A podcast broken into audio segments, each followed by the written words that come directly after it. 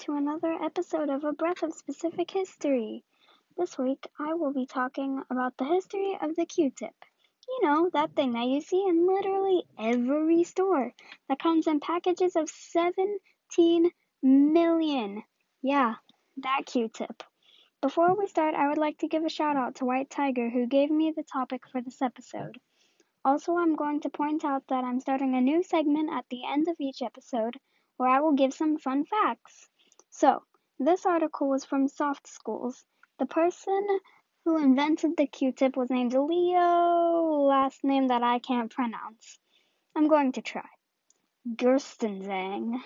The story goes that he saw his wife cleaning her baby's ears with a toothpick and with some cotton wrapped around it in 1920.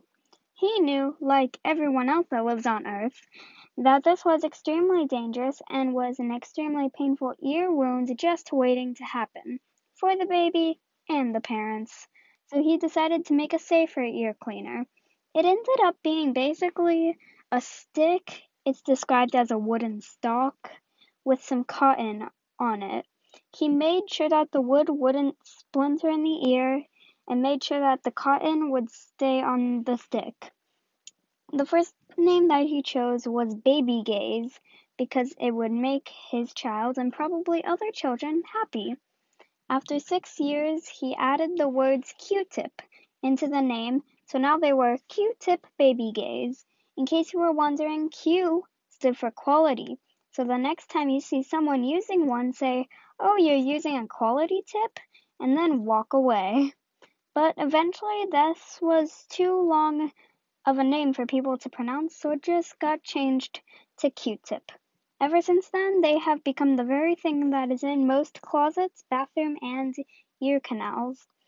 At some point, they had ditched the wooden stick for paper. Although many doctors say, hey, don't put those things in your ears, many people still put them in the in their ears. Now it's time for Fun facts! These facts were from a Mental Floss article by Jake Rossen. Now, there are three facts in this article that I have already mentioned. One, it was first named Baby Gays. Two, you aren't supposed to put them in your ears. And three, they were made from wooden stalks. So, yeah, let's start.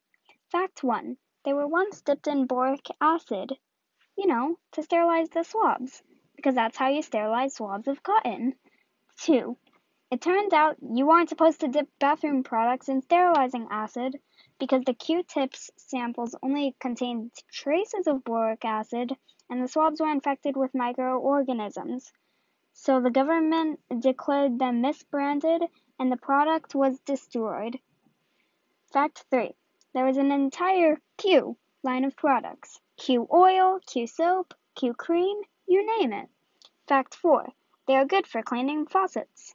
Apparently, you can clean the gunk off edges of faucet nozzles with them. Fact 5. Q-tips sued Johnson & Johnson for copyright infringement when Johnson & Johnson came out with the Johnson cotton tips. The court ruled in Q-tips' favor because J&J tried to come as close as legally possible to Q-tips' popular name. Fact 6. Q-tips can get zippers unstuck by being dipped in shampoo and rubbed in the area where the zipper is caught. Fact 7. It's part of police slang where Q-tip means quit taking it personally. Tell that to someone the next time you have the chance, and it is the right moment. Fact 8. You can use it to clean the battery contact contacts on your cell phone and the charger to have a dust-free connection. Fact 9. Toddlers can use them as paintbrushes because regular paintbrushes are too big for their index finger sized hands. Fact 10. In Japan, the swabs are black because they find it easier to see the gunk that you cleaned from wherever you just put the Q-tip. And finally, fact 7. Some dude walked into a possi- ugh, hospital in, two- in 2007 and slipped on a Q-tip, fell, and injured his shoulder. He ended up suing the hospital for $50,000 for failing to warn him of the Q-tip. That's the end of the facts.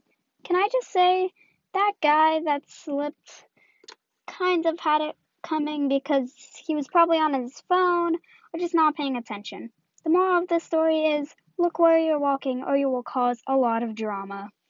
If you didn't listen to the first episode, you can email me at specifichistory at icloud.com, all lowercase letters, to submit your topic ideas and I'll file them for future episodes.